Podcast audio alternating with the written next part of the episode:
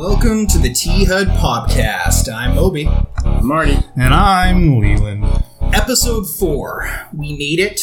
Listener has hopefully stuck with us. Uh, through Well, if you made it through episode three, we're very happy that you're still here. absolutely. I think you deserve some sort of Medal of Honor. for- Yeah, that was a little lackluster, I think. Yeah, not our best moment, but uh, hopefully. I feel like you guys will get better this time. Oh, Marty with the ego. Well, I mean, I hope you guys at least enjoyed the content of episode three. We weren't very upbeat about it, but maybe that was just because of uh, the source material. Well, like the Hulk, you know, our power is in anger. So when we're enraged at each other, that's when the best podcast. That's right. So, uh, and anger, uh, anger is not a topic of this episode, but I think there are uh, going to be a couple uh, little segments of uh, how do we say this? Intense discussion. Uh, That's a good. I I'm like that. planning this intense discussion. Um, I'm going to take it two on one, uh, just the way I like it. But uh, here, so.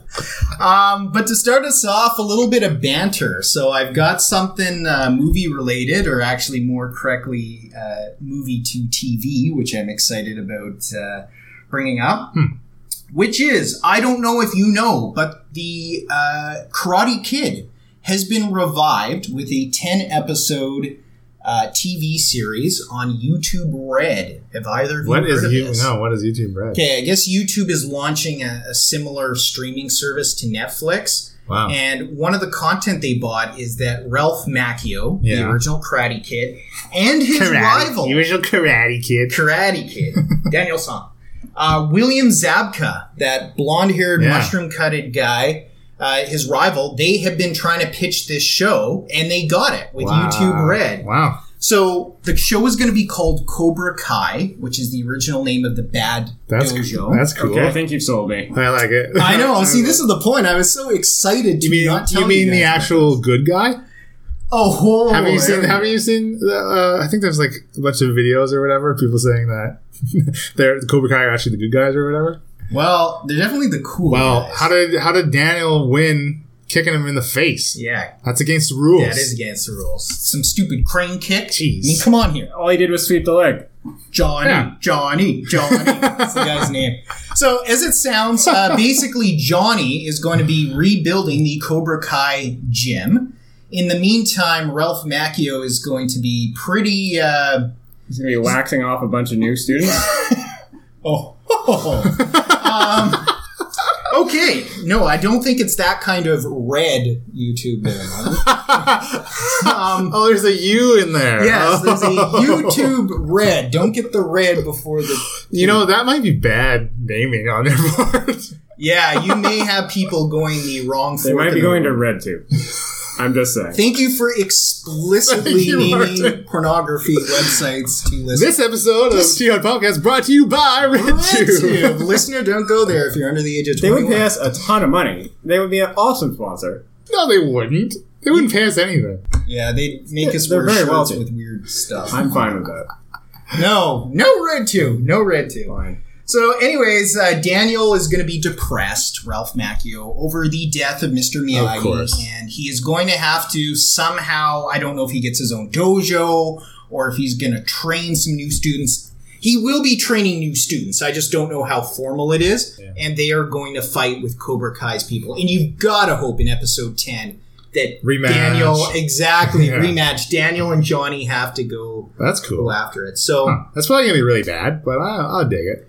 Well, you know what? The hit, now take this with a grain of salt, but the head of YouTube Red, it's a woman. I didn't write down her name, but she's the the running this new YouTube Red thing. And she said the energy level that those two guys had, they did their pitch in their characters in her oh, office, yeah? and she said she was like, "Sign it right away." Like Wow. these guys are so committed to bringing these two characters back. She said it was like watching them being, you know, 16 years old again. Hmm. You know, it really seemed like those two characters just looked a little bit older. So you mean they're stuck in the past and can't move forward with their lives? Oh, absolutely. Did but the pitch it- not now it's gonna pay off. did the pitch not sound like that?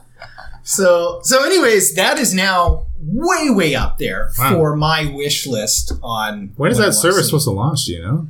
Uh, you know what? I don't know, but I do know that the show I think is supposed to be mid or late 2018. So we're, we're Oh, about okay, a okay. yeah. It's yeah, not far. a- It's not I wonder. far. I wonder. Uh, it'd be interesting if they have like a list of like release, like launch things. I wonder if you could find that somewhere. Oh, look! If I can find it, I'll put it in the show notes for you listening. Yeah, that would be cool. That would be cool. So that's what I've got insofar as pop culture slash movie news. Yeah, that's cool. I like that. else got something? Yeah, well, that's exciting. I'm actually pretty stoked about that now. Um, the only thing I wanted to kind of just chat about for a few minutes was a movie we watched the other night. Uh, Go Go Power Rangers. Uh, well, some of us watched a it. movie that I slept through part of, all of. Um, I saw the beginning of it. Uh, I have some opinions on the film, uh, all pretty much negative. Oh, it was so bad. I don't know if you guys had thought there was anything redeeming about it. Well, Pink I don't Ranger know. was hot. I'm trying. there's, I don't. Honestly, there wasn't anything redeeming about it. Like, I was super excited to see uh, Elizabeth Banks as Rita, and she was fine. I mean, like, I don't know. They didn't really give her character much to do, and I like. It was kind of cool the direction like they made Rita and Zordon like ex Power Rangers. I guess that was cool. That was a cool like. Yeah, that was interesting. I, I did like see that, take. It was yeah, it was cool. But like, I don't know. It was just. It wasn't good. No, you know what? My belly was filled with single malt scotch. It was my belated birthday. that single malt scotch was mingling with excellent pizza. A lot of pizza. I was happy. I had my friends. It was the middle of a long weekend, and that still that movie would get like a D plus from me. It had very little redeeming qualities. I really felt like it was. It felt the beginning of it like Riverdale, and I kept making comments on that. But it, it had this kind of teen angst, sort of overly serious vibe. yeah. And you know, Jason's in trouble. The Red Ranger, you know, he's he's gone to jail, and then you know, Blue Ranger's getting the sh- shit beat out of him at Yeah, school, and yeah. Yellow Ranger. You don't really know what's going on with her, but she has some friction due to. I don't know, maybe your sexual orientation with her parents. Yeah, they, they something did a like that. weird I- scene, but I they didn't know. actually tell you what the friction was. I thought she was like on drugs or something. Maybe They implied that. Really? Again, you know, I joked at one point that you know you needed Cole Sprouse to appear as Jughead, and you know, slit his wrist to, to finish off the, the the film. I mean, it, it really felt like that. I felt the action was very poorly choreographed. There as was, well. and there was there wasn't action. They were. Did they actually fight in their suits? One scene, right? one scene They against fought a some bunch of stupid looking putties. Yeah. Man, why couldn't they just keep the putties hu- way more humanoid? That doesn't make any sense. They turn them into like these fucking rock, Rock monsters people. or something. It was stupid. Yeah, it, it didn't make a It lot was bad. sense. It was super bad, and I, I like didn't have high expectations for it, but I don't know. I thought it was going to be cool. I thought I saw some of the the shots of their new suits, and they I thought they looked kind of cool, but uh, they didn't do it for me. And, and over at the end of it, end of the day, they didn't do it for me. I don't know. It was. Ugh.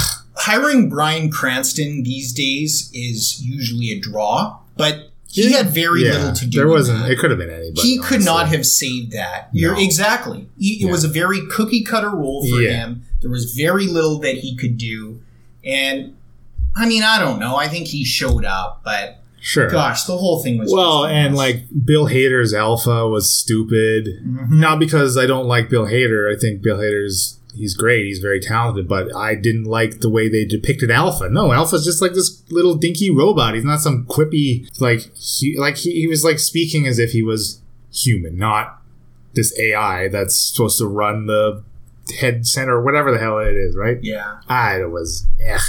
yeah. And it was like super predictable too. Like, which Ranger died? Blue Ranger died, and then Blue Ranger died. they yeah, okay. so they set it up where Zordon uh, was trying to get them to morph to open up the morphing matrix or whatever they called it, so he could use the power of the morphing matrix to revive himself. Right. Right. So they set that up right at the beginning of the movie. Red Ranger over overhears. They lose faith in Zordon because apparently Zordon's a dick. And then um, uh, the Blue Ranger dies because they go try to fuck up Rita before they can morph. And she, of course, like he like they she like t- they're at a dock or something. She like ties him to a boat and drops him in the water. He like drowns. Uh, and then they all manage. They you know, the Rangers l- learn the power of love.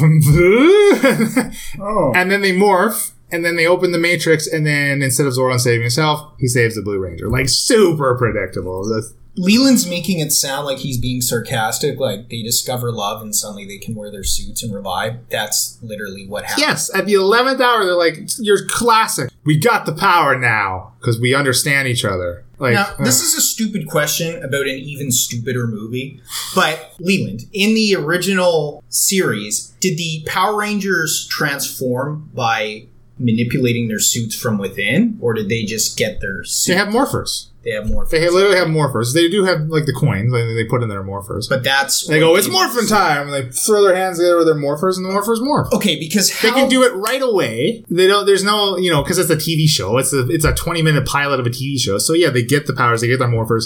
Zordon's like, yeah, just say it's morphin' time, and they're like, okay, boom, they morph, and then they go fuck up some putties and stuff. And you know what? That is a lot better. yes, that's saw. what I wanted. I didn't want 55 minutes of build up before they morph for five seconds. the ridiculousness that by having some sort of weird pure heart that takes you literally weeks in the show or several days to figure out at the very least and that somehow armors you with a physical suit and then that physical suit goes away if you lose your heart's purity for a moment I think that's like real life. I think uh, having love and relationships armors us to face the world.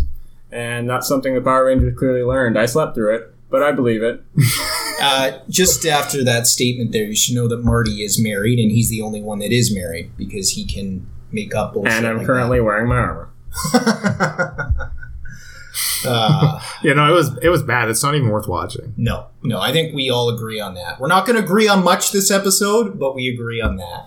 We can agree on how bad it was. Yeah, Sorry I brought it up, guys. Yeah, no worries, no worries. you're a bad man. so I guess that was probably it for the pop culture. Yeah, that's well. banter. There's the movie musings. no, no, we've got something. All right, let's rate it. I rate it half a putty out of Ugh. five. I rate it uh, three Z's out of a nap time. I don't give ratings on the podcast. I've decided. You know, what? I think we just hit a little cultural touchstone right here. We should just make up our own BS rating system whenever we rate a movie that makes no sense, Yeah, and then you'll be happy. That was my Sure. plan. It was going to change every time. You can give it you can give it 0.31 Lelands out of three for all we care. Okay, Rate it beards. Beers, You give it half a beard Half out a of beard. five. Yeah, Ranger Ranger got a clean shaven out of five. That's right. Oh snap, son! All right, let's get out of this stupid banter. I don't want to talk about this dumb movie anymore. We're gonna move right into crazy about cardboard. So we're gonna talk about today. Uh, Moby and, and Mart here are gonna pick pick a couple of their uh, favorite games that I've showed them from my collection, and you know ones that kind of stand out for them. And then I will critique them and tear them down for liking it for certain reasons, or boost them up for enjoying it for certain reasons. this sounds fun. I think this is going to define the tone of the rest of the episode. so why don't we uh, start with start with Moby here? Yeah. Well, do you do you want me to do two or Whatever, whatever you got. I mean, if there's one or if there's one that stands out. How out. much abuse do you want this episode? I'm going to be facing a lot of abuse later, so I need to uh, make sure it's no, you guys around. are speaking positively. I I couldn't give you a Well, mine is not a surprise. Leland knew what it was before he even saw it, which is Flashpoint. I just love Flashpoint. It was my favorite game of his the moment I played it, and every game since uh, has always been secondarily to Flashpoint. Really? Now, Flashpoint, what I like about it, there's a few things. Uh, it's cooperative based, which is a plus. I prefer cooperative games slightly over competitive games, but it's very original. Um, it's a firefighting game. You are a bunch of firefighters. You have unique talents that each firefighter has. Uh, anywhere from you know, there's a commander to there's a guy that you know hangs around the periphery driving the fire truck, which has a huge water can that just can flood a room, and it's very useful. In fact, our most memorable game, we had a, a guy uh, play that role. I just really like it. You know, I grew up with with uh, Backdraft as one of my favorite movies. Mm, it yeah, still is. So the content naturally appeals to me, Yeah, yeah. and I love how you know the fire kind of spreads, and it feels random how it spreads, which is good. Well, yes, you do roll dice to see how it spreads. So that I believe is the epitome of randomness. See, but, but you know what? It's replayability. It's got a lot of replayability. Yeah, yeah, yeah. And you know, there's a lot of uh, other maps that you can actually buy too, and different I boards. did to play not on. know that. Yeah, yeah.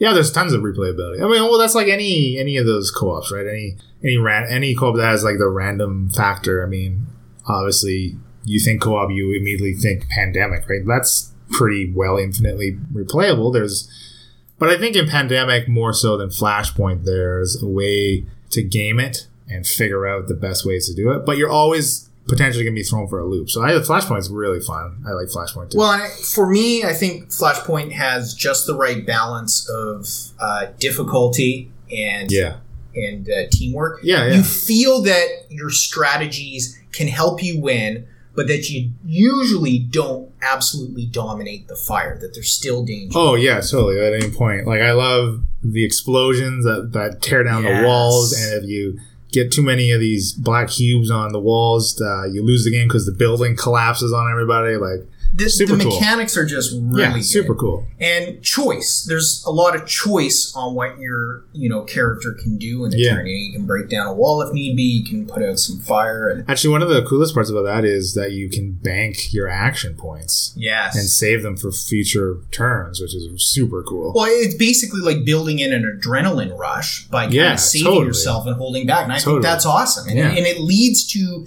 organic, kind of epic moments. Yeah, I, in that's that that's game. that's. So, I like it. see, I'm getting you jacked up about I'm- your own game. Here we go. Getting I like on- it. Let's. I'm getting you on fire. Oh, I am. Flashpoint. Yeah, I'm. I'm hot. I'm hot. for Okay, I'm burning Fire up. I'm done. I've said all I can. All right, Marty. How about you? I can't follow that. All right. Well, that was crazy His about ego, cardboard. his ego has deflated, folks. Enjoy it while it lasts. Yeah, the one I picked was a Coup uh, Resistance Edition. Yeah, Uh, yeah, yeah. Yeah, it's the only one, only version of Coup I've played, but I like the Resistance theming to it. Um, I, really, Yeah. I just really liked it. It just was like a social deduction game that I felt like I was actually okay at. Maybe Yeah, that's actually, you because were- of all the skill cards and stuff. It gives you a bit of a bonus towards if you're kind of crummy at uh, lying, which I'm terrible at. I, I felt like I was actually able to do well, and how it was fun. It was competitive the whole time. The Yeah. games are pretty fast. It, it's a really enjoyable game. I really liked it. Sorry for interjecting here. Have I played that one with you? Because it's not ringing a bell. Yeah, we played it. So remember that one's when you're handed. You were really bad at it. We played it. Uh, you're handed two rule cards. Okay. At which point on your turn you take one of like six or seven different actions that okay. match up with a certain role. So you're bluffing on the roles that you have. Remember? Oh, and okay. you're, if you gain a certain amount of money, you can spend to make a coup, which gets rid of someone's card. And if you lose both of your cards, you're out. You remember? You remember that one? Okay. Yeah, I you think have, you have like an assassin. And, Yeah. There we go. Yeah, yeah. And remember, I, I always had the Duke. Yeah, every- everyone always has the Duke. He's the moneymaker. Yeah, that's a good game too. Yeah, I really like that one. Um, and the, the other one I was gonna say was uh, TikTok Woodchop. Oh no! TikTok Woodman. This is not the comedy edition, Mark. No, that's a great game. That is a surprisingly actually, great game. I actually liked it. It's It's fun. Try to describe it, Leland, and make it sound attractive. Okay, Sell okay. me on TikTok. All right, it's it's basically boils down to a dexterity game. Uh, you got a a tree that everyone is trying to chop with an axe. You get two chops on your turn, and the tree is made of cores and then uh, little pieces of bark that slide onto the cores. So you're trying to slide the individual cores so the bark falls off, and that's how you get points. It's very simple. It sounds like it would be stupid as hell, but it's Which it is. surprisingly really fun. and I'm really bad at it, and I enjoyed it. So I'm shit at it too. Saying something. I remember the first time I played it with uh, a friend of mine and her her little five year old, and like I didn't think I, I don't think I beat that kid one game. Like that's how bad I am at this game. And of course he's hacking and he's taking like six chops a turn because he's a cheater. Of course he is. Ugh. All But no, those- that's that's a good pick. That's a fun game. no, that's cool. And you know what? It's interesting. I don't have any dexterity games because I don't like dexterity games. I don't. I don't. I don't- I don't really find the appeal to them. That's one type of genre that I just never got into. I don't know. Is that a deep genre? There's there are actually a surprising amount. There's like this uh, one of the big ones. Uh, this is called Flick 'em Up, where like you're you're cowboys or whatever, and you literally set up like like an old west village, and you're trying to flick at the other cowboys and, and take them down and stuff. Oh, okay. Um, they actually recently released a Flick 'em Up Dead of Winter version Hmm. where you're fighting zombies and stuff. So I don't know. I just I've never played it, so maybe it's really fun, and I just would actually enjoy it. But it never really those type of games never really appealed to me. I feel like the this game was I, I won't even say the name again because I will always say it wrong, just deliberately. Um, I feel like it was just specifically fun because we don't play games like that normally, so No. it was different. Yeah, it and that's good. why it stood out. Yeah, I like it. Um, you know what? Maybe I will bring up a second game because I'd be interested on your thoughts on it. It's actually the only game that Leland has where I'm undefeated in. he laughs because he knows right away what I'm talking Yeah, about. I thought you were gonna say this one as your favorite, but No, you know what? Flashpoint really was. But my second favorite definitely is a card based game called Splendor. Yeah. And what that game is, is it's based all around different jewels, and you have to get to a certain amount of points. And as you get these jewels, uh, you use tokens to buy them. You can either pick tokens and, and buy jewels, or or you can reserve and get a wild color yellow token, which uh, counts as anything. Anyways, you build up a collection of gems, which then pay. They count each turn for gems that you need to buy uh, higher profile gems that actually have victory points on them. And I'm interested, Leland, in what you think of Splendor. And if you think it's a broken game or a fair game that I just keep getting lucky with, or what are your thoughts on Splendor? uh, I really like Splendor. It's like fun. It's light. It's you can play with anybody. Um, but what I really like about it is that it's it's it's an it's an engine building game. I that's like one of my favorite types of games. You Yes. just you as you as you pay as you buy more cards, they produce more min, uh, diamonds and gems for you, which allows you to buy more better cards worth points on them and stuff. It's just no, it's it's a cool little engine builder that I will play. I'll break out anytime anybody wants to. You know what I like about it too. You can correct me if you have a different feeling on this, but I feel like for Splendor, it's got a fairly large table with a lot of uh, gems for purchase out there, Yeah, and I think it's a little bit more difficult than some other games in guessing what your opponents are going to do because everybody's building a big engine, Yeah. and it's kind of hard to pinpoint which exact card they're going for. What Yeah. happens a lot of times is kind of trash talk. Where you're like, "Oh, I was going for that card." but it's kind of hard to, to predict. And it's also kind of hard to predict that someone's going to win pretty quick. uh, yeah, I think you're right. If you're playing at like the full complement of four players, Mm-hmm. uh, you're looking at like four, uh, three other tableaus of I don't know, like you get mid to late game, you could have like a dozen cards out there yourself, right? Absolutely. And then you look at the board and like pretty much almost you get to the point where anybody can buy anything. Yeah. So it's like getting to the cards worth the points on them the, the quickest, I guess. Yeah. But also you take into consideration those nobles. Those are where you get the big points really quick too, right? You Right. track them and having a certain amount of cards in your tableau. But yeah, no, I think yeah, I agree. It's difficult to try to predict exactly what cards people are going for. And you know what? If not, if everybody isn't looking to do that and reserve cards uh, as a denial strategy, as opposed to hey, this looks good, I might want this later, then you you won't be able to stop everybody. You just can't do it. Exactly. One one man cannot do it. All of it. No. Too many riches out there. Anyways, that's that's good little banter there. That's about oh, I like it. Splendor. I like it. Yeah, that's actually uh, was probably my sec- my other choice. Would, would have been Splendor. I really like that one as well. I when we were playing that one time, I uh, was hundred percent sure I was going to win the entire time, and then all of a sudden, we won. Yeah, he just steals it. It's what I do. Greed and gems. that's Moby in a nutshell. Uh, well, one of uh, I guess I could give you maybe one of my favorite games. One of my long-standing favorites is Lords of Vegas. Hmm. I really, really love that game. Every time I play that game, I have so much fun.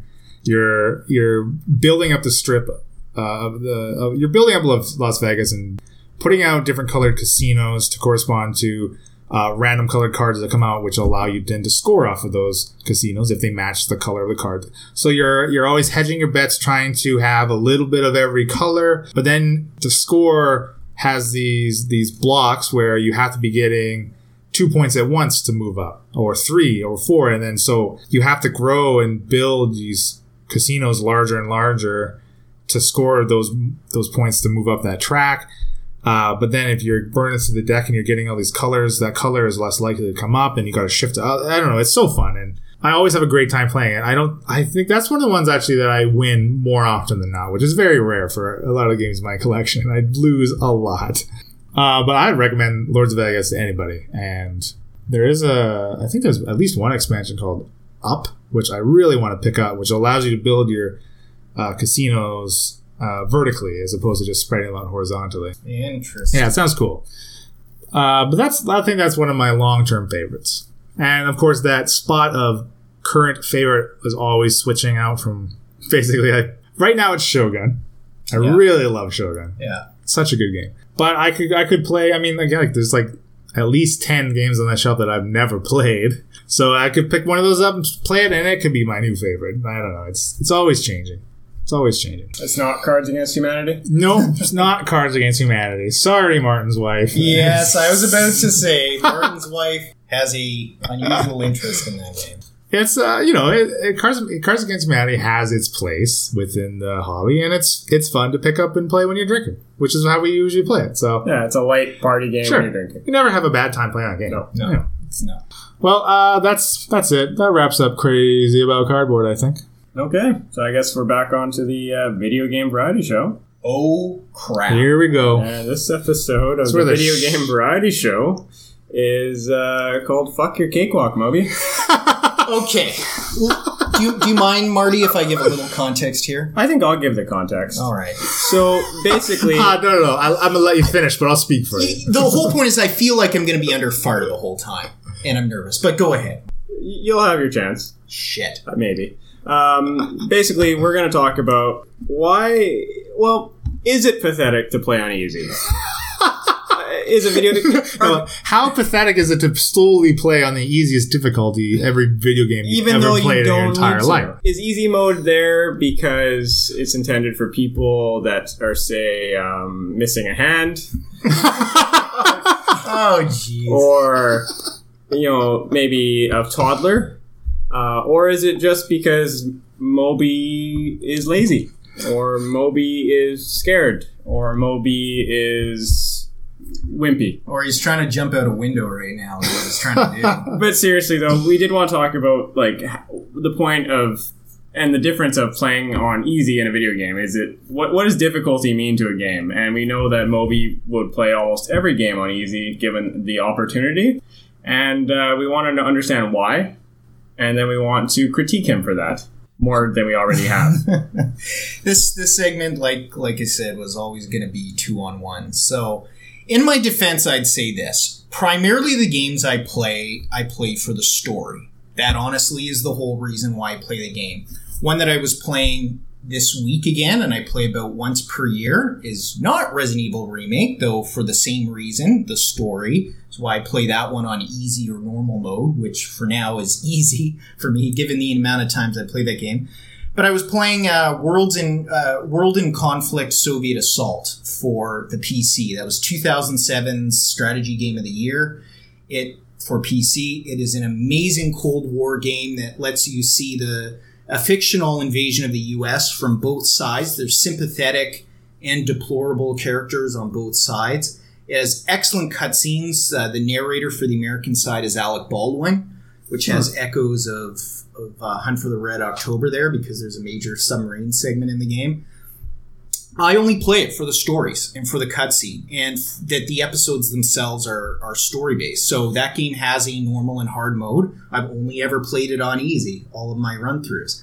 So my number one defense is that I primarily play games for the story, and there's some really niche games I have too. Like I own all the CSI games that came out for Nintendo Wii.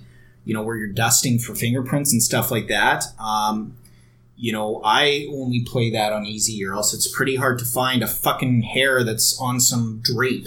You know, in a gigantic lobby. So you know, I need a little help identifying I, I stuff is. suppose the gameplay in a game like that is pretty irrelevant. Like it's not going to be top notch gameplay when you're playing the C- random CSI game for the Wii. Well, yeah, and you know what? This the word I would use is tedious in that case. If I were to play on on hard mode, um, same goes with the uh, the Trauma Team and Trauma Center series of games, which I play in easy as well because it's so fucking hard when you've got you know one minute to do a quadruple heart bypass to do it on hard. You know, there's a famous uh, T HUD meme that goes, How? When something goes wrong. And that was inspired by Drunk Leland trying to play that game on hard. And everywhere he cut was causing a mistake, and he couldn't inject his blue medicine where the blue medicine should go. And You know, I don't like when games go tedious. I have a I have a bad attention span. Okay, so if something becomes tedious for me, even if it's a great game, and that's because I'm trying to bang away at it on hard mode or sometimes normal mode, I'll just give up the game forever. And I'd rather just enjoy the game, enjoy the story, go on easy. So that's my two points of defense. Hmm. Bring it.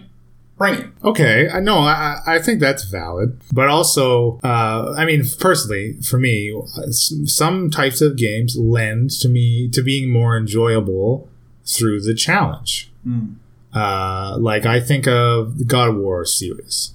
I love favorite video game series for sure. I think I we already talked about God of War three being my or God of War being my favorite game from the sixth generation of console.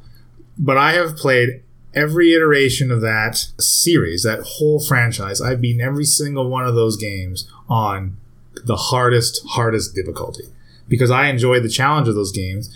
I am particularly good at those games for some for whatever reason, and I take a little bit of personal pride in saying that I've beaten every single, even even the uh, God of War Ascension, which was fucking garbage, the worst entry in that series by far. I beat that on hard mode, and and that game pushed its hardest difficulty to the point of being uh, cheap and unfair in some instances, where you had where yes, it did get tedious because that was the only way you, you could beat it in that particular entry of that series. Okay, but Leland, what it sounds like is that you're playing these on hard and frustrating settings just to pump up your own personal ego. And the question is like, Right, but I'm having fun doing it. Really, that's fun for you. Yeah. I, oh, hell yeah! I think it's awesome when you when the satisfaction you get from defeating a crazy boss monster Hydra thing on the hardest difficulty. Okay, I'll, I think ta- it's- I'll I take like your it. word for that. I just imagine you chucking uh your controller across the room and sweating and swearing and you know all sorts of words I didn't even know exist coming out of your mouth. It depends on the game. Uh, there's some games that are so challenging, but they're also rewarding when you beat them. Then you have ones that are just broken. Okay. know? Well, also you can play a game on medium and still get all the story elements and a decent challenge of gameplay. You don't have the default. I'm not saying I've never played medium. and I always went hard or super hard. But you know, there are times. I mean, hard is my default. There are times when I've got a new game and I'm telling you I'm playing it on easy. Yeah. You've actually texted me like, "Oh, that's shit. Moby's going to play on easy again." Yeah, because you're texting me bitching about how hard a part in this game is. that you're maybe it that is you're hard. fucking playing on easy. You could Maybe at least it's be playing on medium. I just Oh, shake my head and jeez. sigh. I'm like, oh my god. I couldn't believe that in Resident Evil 7. You're texting me, this part was scary, this part was hard, I can't believe I beat this. And, oh, what are you playing on? Male medium, what are you playing on? Easy. Don't edit out this dead silence, Leland. That's not a fair statement. No, that's the dead silence That that, was- all the listeners are having. There, okay, there, you're wrong already. There is no plural listeners. There is one listener. My apologies. This is your bad preparation. Oh, we are getting personal now. Oh man. Okay, Resident Evil 7 was hard, even on easy. I will defend that. It was a little game, yeah. Here's a question I have for you, though. We all hate Resident Evil 4 because we played it to death at our little Raythons over and over, and I know both of you have played it and I think beaten it on professional. Many, many times. Yeah. Why? Why? A game that you hate, that I know that you No, hate. whoa, whoa, stop putting words in Leland's mouth. I do not hate I it. don't hate I just that bet game. it was one of my favorites. From I'm just not going to sit down and play it for five and a half hours in a row to complete the entirety of it. Okay. I, I could sit down and fire it up right now and be perfectly and you'd fine enjoy that. it. Yes, I would because I wouldn't be playing all of it in one sitting. Okay, okay. But given that we played it for years and years and Yeah. years and we're it's easy to get s- sick of it. If you were to play it right now, would you put it on professional or would you go normal? Uh, I would put it on professional because my default setting is hard on every game, anyways. so I mean, maybe that's not fair. It's a question Okay, to ask me. I but, guess not. But also, though, we have played it. That particular game, we have played it so many times yes. that playing it on anything other than professional is no longer a challenge. You don't get a gameplay challenge from it. And if I were to fire that uh, game up again, I probably would not be watching the cutscenes of it. I would probably be skipping them because we've seen them for so. I've seen them so many times. So I would be playing it for the gameplay challenge, not necessarily for the story, which you like to do. Yeah. So I think, yeah, I would certainly. I would definitely skip the cutscenes. Yeah, I except think so. for a few funny or key ones that I enjoy. Yeah, I mean, yeah, totally. That's interesting because I don't find the story in that game fantastic. It's not. But it's not particularly engaging. I would be playing it on normal, which is it's easy setting, right, and and I would be watching every single cutscene if Ah, I'm okay. So we're Huh. kind of mirror images. of each other in that yes, yeah. Kind of noticed that we're kind of like Goldilocks and the Three Bears, and that Moby's like the little bear, and you're like the big. You know, you're poor, just too hot, or something. and mine's just right because I, I Oh. mostly play it on medium, and and I sometimes go into hard, and God forbid, once in a while, easy. I, you didn't hear me say that, but but generally speaking, I'm I'm kind of middle of the road. I play the games the way they were intended to be played, with a good mix of story and gameplay. Marty, I'm going to up the ante here a little bit here. So, what I'm going to bring up is Zelda Breath of the Wild, where it has a paid DLC hard mode. Yeah. And it's a very long game, and it's a game I think we can both agree is hard at the beginning, Yes. even on the normal mode. Would you be willing to pay for that DLC just to do the hard mode? Now the DLC does have other stuff in it, but the hard mode is the biggest draw of the first part of the DLC. Now when you buy the DLC, it comes with the first part and the second part, which is going to have a story Right. coming out in December. And that's what I want. So the first part is just the hard mode. Now I don't think I could play the hard mode anytime soon, just because I put so much time into it. Um, but I would probably try it down the road to see how it is. So you're saying it is an attractive part of that overall DLC package? I think it should have been part of the game to begin with. Oh, I agree. Uh, yeah, I should have. That's ridiculous. And then lumping in with some extra content to try to justify it. That's fucking garbage. I, I agree with that too. That doesn't make any sense. Why From would a they do marketing that? perspective, that that does make a lot of sense. A lot of the content. So content. there's one difficulty for that game right now Yes. without Yes. that DLC. Yes. Oh. And the- so then does that mean the developers never intended it for to be played any at any level but that difficulty, and now they're just giving you got you guys because I'll never play that game uh, the opportunity to play it at higher difficulties because they feel that there's some demand for it. I think there's demand. I think it added an extra save, so like you can make another a new save on your own profile, which is a, Oh. a terrible Oh. fact. It's the thing with that game. You can only have Yes. one save file on your own. Oh yeah, thing, that's weird. which is very weird. It's very rare that games do that now. Yeah. Like wow. yeah, it's a it's a major problem because that game is so big and there's so much to explore. I mean, there's 800 fucking Korok seeds, and do you want to restart your whole game just to do that mode, or even just play anything else without completing everything first? But at least the new mode gives you a new save file. That's good. Yeah. I am saying that's fantastic, but it should have had one originally. Should have as many as you Should've. want, Yeah, yeah. I don't see why. like you every should. other game ever. Yeah, well, with where we are with consoles now, don't tell me that they don't have the memory to do more than one save. I mean, that's that's stupid Yeah, yeah. where we're at. Well, we're getting off topic. The, Yeah. the topic is um, your pathetic um, interest in video games. But Oh, uh, but I, I still talking about Zelda though. I think that is a different, different type of game, right? It's it's much it's one of those sandbox games. Like I'm playing Witcher three right now. I'm not playing that on hard. Hmm. That game's much too long for me to to play on hard, and that is a very difficult game. I think I'm not I'm not very good at it. Combat is very difficult. You screw up, you're dead. Yeah. like pretty much. it reminds me of dark, like a Dark Souls light. Pretty, yeah, I agree. So, like, I don't want to play that game for 200 hours at this ridiculous difficulty because that's too much challenge for me. That I think was where it dips into being not fun anymore. But when I usually when I play first person shooters, I'll slap it on hard because it's going to be like 10 hours. Like, I, I can I can do it for 10 hours. That's that's cool with me. And like God of War is the same thing. Those aren't very long games. Uh, they obviously playing them on God mode really greatly extends the, the playtime of those because you do die quite often. But again, I still find that fun and entertaining, and I still relish in rising to that challenge. But yeah, for a game like like a, like a sandbox game, those I don't play those games on hard. That's those are too long, I think, to to suffer through that challenge.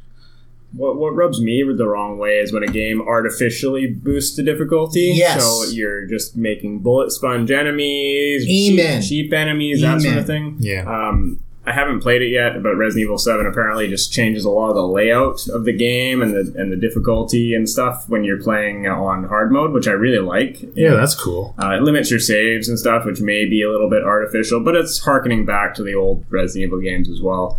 So that I can get behind, but in games where it's just adding bullet sponge enemies and that sort of thing, I can't stand it. Yeah, I don't like it when the AI is given an artificial bonus. To play harder AI, I don't mind that. For example, I'm a big fan of the Civilization series on PC. Each of those games will have like six or eight difficulty levels for the AI, but about Wow. halfway up, the AI stops being more difficult and they just start piling on bonuses for it, which it tells you. And okay, maybe that's appealing for some people to give a handicap to the AI. I don't like it. I've never played on any strategy game beyond a, a level where the AI is just naturally hard. When it starts getting artificial bonuses, I'm out of there. I'm out of there. And bullet sponges, it's not fun. I'll give you a case where I did play in hard. Um, old retro game N64 Shadows of the Empire. We all know what it is. Yeah. They've got easy, normal, hard in Jedi. Jedi's the hardest mode, but here's the thing. I've almost beat it on Jedi. I got to the last level. I just cannot beat it. But hard is bullet sponge. It's just the enemies take 100 shots to go down each and every enemy. It's not even fun. Jedi, though, makes it so that it's basically one hit kill for either side. Oh. I like how that evens the slate there. Unforgiving versus unfair. And I don't mind unforgiving, but I do mind unfair. Yeah, I agree, and yeah. that reminds me of Dark Souls, um, it, which is for the most part unforgiving and not unfair. However, I think those series that series does kind of dip into the unfair at times as well. Um, specifically for me, uh, Bloodborne. I had a bitch of a time with Bloodborne. I mean, I know I know it's really popular, but I just couldn't do it. I couldn't uh, couldn't get behind the difficulty. My maybe my focus on it was not high enough, but fuck, that drove me nuts. This is a hard, very hard game. That last fight in Bloodborne, oh my goodness, that took me a long time and a lot of frustration to beat. And again, I'm not playing it on any significant difficulty. Those games are hard enough.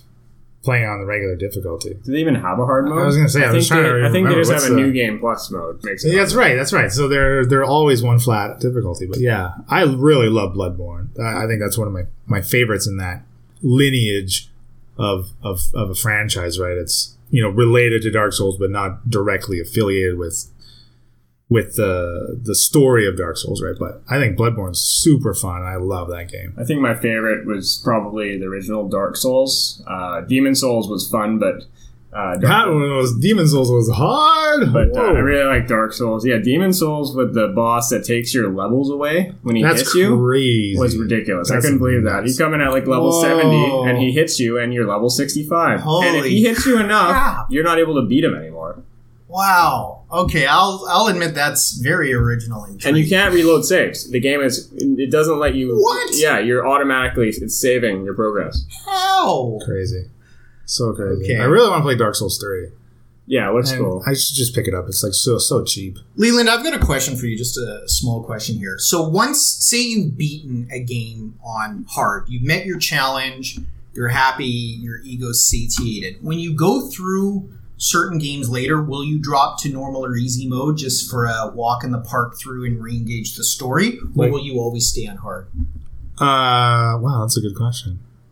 So that's like when I'm replaying it. Yes, afterwards. yes. You've already beat Wow. it. Very rarely would I actually replay a game. Okay, that's interesting. Um, like just looking at like last generation of console, I have so many like X360 games. Um, I didn't have time to replay stuff. I had to move on to the next one I just bought. Suddenly, your gift a number of years ago of letting me strip PS2 games off your shelf seems slightly less selfless if you were not going to play them anymore. and I'm, I'm looking at my my uh, current stack of PS4 games, and I don't think I played. I haven't replayed any of the. Okay, that's not true. I haven't replayed the majority of them. I played the hell out of Arkham Knight. I played that three or four times. Hmm. I played Blood. I've replayed. Well, I've restarted Bloodborne about a dozen times. I beat it twice, I think, uh, and I'm working through the DLC for it. But Hmm. yeah, so I rarely replay a game. I guess maybe when I hit a hit that that big difficulty, I'm I'm I'm done with it. Yeah, that's interesting because that's juxtaposed to myself, where my problem in, you know, not being a glutton with having games sitting on my shelf unplayed, which is a problem I do have, is that I find myself repeating those games that I play on easy over and over and over. And not addressing other games, and I wonder why that is. Maybe I'm afraid of the challenge. Who knows? I'm starting to question myself, boys. We're ha- we're having an existential crisis, or at least I am. I guess you just like what's comfortable. I guess It's, so. Sure, you get complacent. Resident Evil Remake, you know where everything is. I mean, yeah, once per playthrough, a new zombie jumps at you somehow, but I think you just forgot about it. And otherwise, you know the whole game. When I had insomnia in the past, I shit you not, I would play in my head through remake, like for three quarters of the game, and I legitimately could do it, memorizing every single little item Wow. key Oh, from the very beginning cutscene. Yeah, it's At that point, why don't you just get up and play it? you know what? I guess yeah. Why don't I? Right? Maybe that'll break the insomnia a bit. But you know, I have I have my tradition. I started every Halloween. It has to be beat by my birthday the following June. So, but we digress. That's uh, yeah, that's an, I like that tradition. I've got a few traditions like that. You know, I watched Top Gun on Yeah. May the fifth when Yeah. it was released. About Field of Dreams? You watch that? Field of yeah? Dreams is actually this coming weekend. I don't know how I'm going to have to slip it around uh, listener's wedding, but Mm, I do have to watch Field of Dreams this weekend. Ah, the Field of Dreams, I could go on a tangent here, but it's kind of sad. So why watch it at the specific time that I do? So I don't think it fits with the podcast. I plot. think listeners going to tell me if I'm in the wedding party or not soon. Who no, knows? we, we I really we really need to know, listener. listener. Yes, today's podcast, we've given away the advertising rights in order to give that time to plead for listener to let us know what the hell is going on. That's funny because when this episode lo- uh, drops, it'll be after. So, listen, listener, we did our best. I'm sorry it failed. we tried. We tried. Uh, He's no longer a listener. we will replace him. We will rebuild him. Yeah, we have the faster, technology. stronger. Anyways, uh, I've got one more thing. Uh, just like the feeling of overcoming that adversity and mastering the game, like uh, achievement, uh, like achievement points. Like that's a pretty big thing. I mean, that's kind of related to the difficulty, going back, playing it hard. It kind of gives you that motivation to replay It it. does, yeah. Um, I don't know if you ever do that, Moby. You ever play a game to get the achievement points or anything? only if they're functional. Only if they deliver something that helps you in your further play- Gotcha. playthroughs. I'll give you a game that I'm playing right now that does that well. Give Plants to vs Zombies. Plants vs Zombies because crazy Dave after you beat the game once, uh, you start really piling up the money and you can unlock. It, it, first of all, the game does become more difficult. Dave starts picking a number of your seeds. Um, but what happens is you start earning money, which you can use to unlock better seeds, and it keeps driving through a playthrough, even though it gets more difficult. Okay. So that's probably the best example I have. Yeah, but I mean, that game. that game has infinite replayability. I ge- I would not replay it if it did not have those expensive seeds. You wouldn't play it just to play it, just because it's much less. Very rarely. I might Really? pick it up and do a, a level or two at a time. Interesting. You know, I want my cattails. I love those. Yeah, but cat- how do you not have them all already? because maybe I'm too slow in clicking the coins as they come, and I don't spend enough time in my Zen garden. The plants are withering away. Oh, Oh, that's stupid Zen garden. I'm trying to think of another example, but it's kind of eluding me. Oh, okay, okay. The uh, Rogue Squadron series of games. I own them for N64 and I own two for GameCube. Those, by going back, by getting your silver and gold medals, which is very difficult, you have to meet a number of criteria, you then unlock new fighters. Um, and you have to stack up a bunch of golds in your playthrough to unlock everything. I will do that. Okay, so the functional. reward of doing it itself isn't enough for you. You need a tangible reward. Bang on. Okay. Bang on. Oh. Makes sense. Okay, so you are capable of playing on a harder difficulty. I do surprise occasionally. Yes, I am capable of. That's a- kind of what I want. I just kind of wanted to know that. Is Moby capable? And I guess he is. I, I am capable, He but I usually don't. You're very handy capable, yes. oh wow, thank you, listener. You know, in his or her wheelchair, there, she's very offended by your handy capable statement. Why? Handy capable is very positively motivated. Okay. Let's Well- just hope that listener cannot hear or see. just just listens to vibrations on the screen. But still rate and review in iTunes, listener. Yes. Dumb just and deaf just know listener. where a five star is to Cliff. We have a braille friendly uh, website. Yeah, we'll figure that out. Anything else you want to add to that, Marty? No, that's about it. Uh, I think we're good to move on to movie music. Movie musings, and we're going to discuss Hollywood in total. Uh, no, we're not, but close enough. Superhero movies, which now dominate Hollywood. Uh, specifically, we're going to discuss current and potential future slumps due to superhero movies. What we've got in a number of cases, we've got the Marvel Cinematic Universe, which is huge. We've got the annoying little brother, the DC Cinematic Universe. We've got, uh, you know, uh, the X-Men. X Men universe. Yeah, I'm trying to think if there's even a fourth. Would you consider Deadpool as kind of having a universe for some? so? Deadpool is related to the uh, X Men universe. Yes, yes, but okay. See, I didn't know if he was kind of on his own, and that's where he's umming and ahhing. So, at some point, we're going to get duds, and I think most of us would agree that DC's had a number of duds, Marvel fewer. Certainly, in the Spider-Man franchise, there's been some major duds. So, what creates these duds is yeah, but I mean, various Yeah. cinematic universe is getting There's various degrees of duds too. You know, Right. there's I'm thinking there's movies Sure. that have just narrowly missed that mark of being a good film, or they're, or they're watchable, they're passable, but they fail to live up to maybe our expectations or fanboy expectations. right. Leland is particularly hard on superhero movies. yeah. Um, you know, Leland, uh, I don't know if you've explained this before, but you know, what are your thoughts on the various uh, uh, franchises and cinematic universes? Well, I think it's stupid that they're all different, particularly the divisions within uh, Marvel and Sony. That's just work it out. Every, there's money to be made. Everyone can make money. Well, you see that with Spider-Man. Yes, exactly. Just work it out. Just oh, I want to see. I want my Fantastic Four and my X Men and the Avengers. I want them all together. I just want it. I don't know. Just put them together. specifically. If you can make that, because uh, who has um, X Men? That's not Sony, is it? That's um, Is Fox. it? Fox. Fox. Okay, Fox. and does Fox have Fantastic Four as well? I think so. Yeah. okay. Well, There you go. You get two thirds of it. I mean, could you imagine? Work it out, Fox. Imagine what you could do with the X Men versus Avengers. Yeah. Well, Well, you do so many cool That stuff. That solves the problem for Phase Four and Five.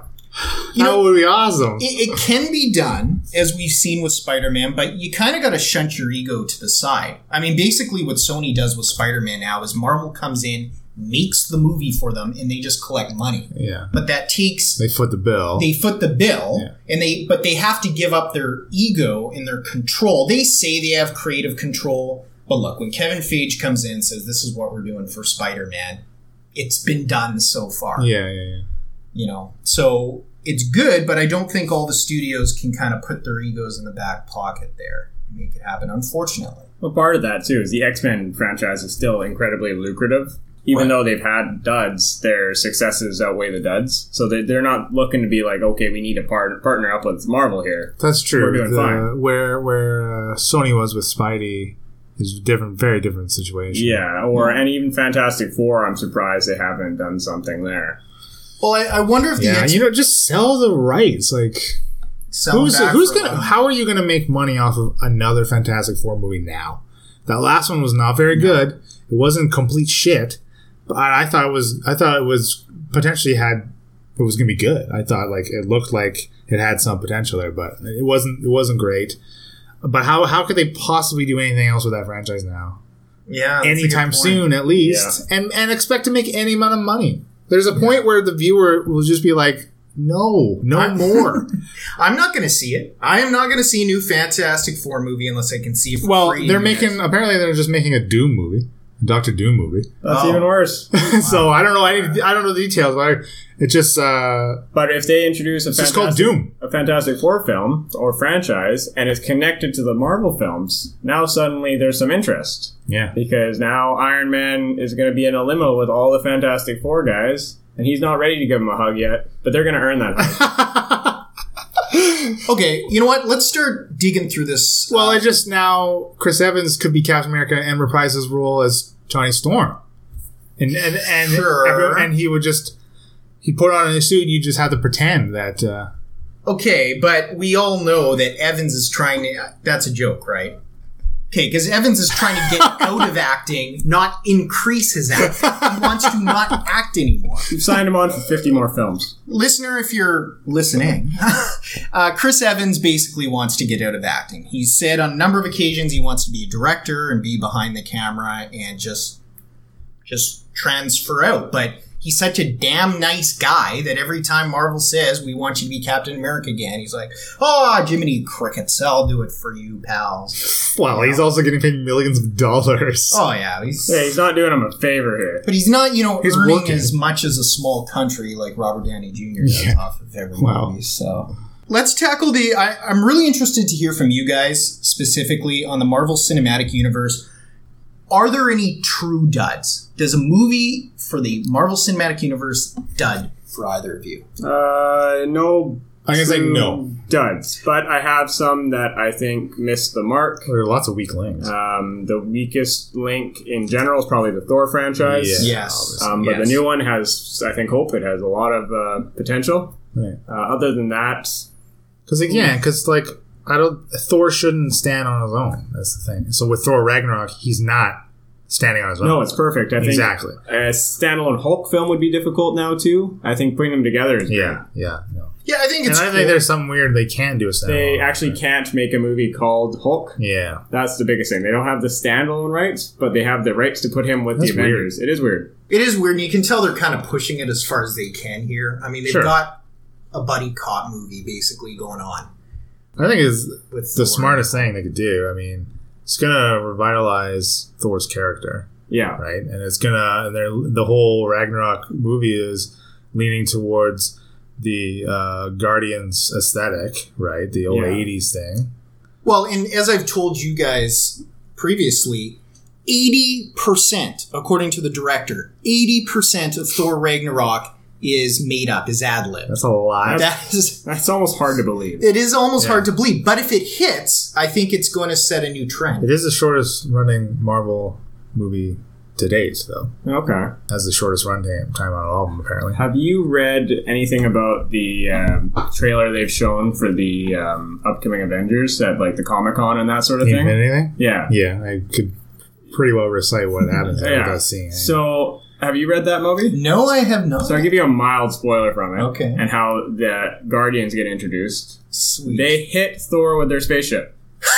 As he, he's just like floating out in space, Yeah. unconscious. oh, man. So somehow at the end of Thor Ragnarok, he ends up in space floating. oh, that is awesome. Just. Which knowing that is actually makes it almost better to go see his movie. Yeah, right. Oh, totally. You want to see how does Thor get to floating in space? I almost wonder if they like shoot him out of like a cannon or throw him on a spspaceship, kind of like what they do to like Hulk and yeah, Hulk. maybe. Yeah, I don't know. I can, I can just see Rocky. I bet, yeah, sure, like Loki backstabs him or something and Probably. like fucks him over or something. I don't know. Yeah, I am. That is the part of Avengers: Infinity War that I'm most looking into is the Guardians of the Galaxy. That, with the exception of Chris Pratt, are all batshit crazy kind of characters. Meeting, you you just tr- start to make up the interactions in your head. Yeah. You know, does Star Lord, you know, hit on uh, Romanoff or something like that? You know, yeah, you don't know where they're gonna go. You know, what happens when a fucking talking raccoon starts spouting off to Robert Downey Jr. What is he gonna say to a space raccoon? Yeah, oh, Who knows? Who can write this stuff? um, The bigger question is in, in the next one, Groot's going to be a teenager. Yes. Do we call him a tree-nager? That's. Oh, Jesus. I'm cutting that out. Um, I, I sorry. So I agree. Thor weakest weakest string of Marvel movies by far. I also thought uh, Doctor Strange didn't do it for me. I like Doctor Strange. Um, I didn't like as much as I should have, as I wanted to. But I don't like um, the other one. I think is uh, Iron Man Two. oh, Oh yeah, yes. Iron Man Two is definitely It's a low basically point. just like let's set up the Avengers. Drone Yeah. not well, better. and then to that to that point, so was Captain America: The First Avenger. That Yeah. that entire movie existed to set up That's the true. next phase of movies, right? So that's certainly weak. Uh, Age of Ultron's a bit weak. Hmm, Yeah, yeah. uh, yeah, that one, yeah, that was a Forgettable. weak one. Yeah. It is forgettable. I think Forgettable is about as bad as Marvel's gotten so far. Yeah. I think we can agree on that. They haven't made an absolutely terrible movie that No. just everybody hates. That's true. Unlike DC. I could, I could w- sit down and watch any of their movies and not be like angry or bored or whatever. It's just some are much better than others, and some are a little bit disappointing. Yeah. Right. Yeah. Well, let's hit up a cinematic universe that has pretty much been in a slump since its impetus in many people's minds the DC universe. I'm very interested in Leland's take on what went wrong with the DC universe. You know, in his mind, because there's That would be Zack Snyder. End of discussion. and, and I'm interested in what Marty thinks too um, about the DC universe. But Well, I think the when you compare them to Marvel, the problem is that they never had a plan like Marvel did. it's a good I think point. that's what it comes down to. They didn't have this huge, ginormous plan for a shared universe rollout. but they wanted one. They want one now, and they're behind the eight ball on it. yes. And so far, they've done a mediocre job of building that that their shared universe, in my opinion. Um, I think a lot of the direction with some of the current characters they're taking are interesting, uh, but maybe too different for the general viewer. I think. Um, I mean, you go all the way back to like Ryan Reynolds and in uh, Ryan Reynolds in Green Lantern. Like that movie was really bad. And that was, I mean, that was 2011, I think. What? When did all the Marvel stuff start? Around that time, right? Well, Iron Man One is considered the first MCU. and In that was- 2008. Yeah, 2008. Uh, well, actually, wouldn't it be the Incredible Hulk which came out before that? That's part of the MCU. Incredible Hulk's after. Iron Man. Oh, is it? Yeah, Yeah, I think it Oh, was okay. a year after. year after. Yeah. Oh, yeah. I don't know. I don't know what they're doing. I just like uh, you. So that what was before all that stuff though? What was before Green Lantern? That For DC, yeah.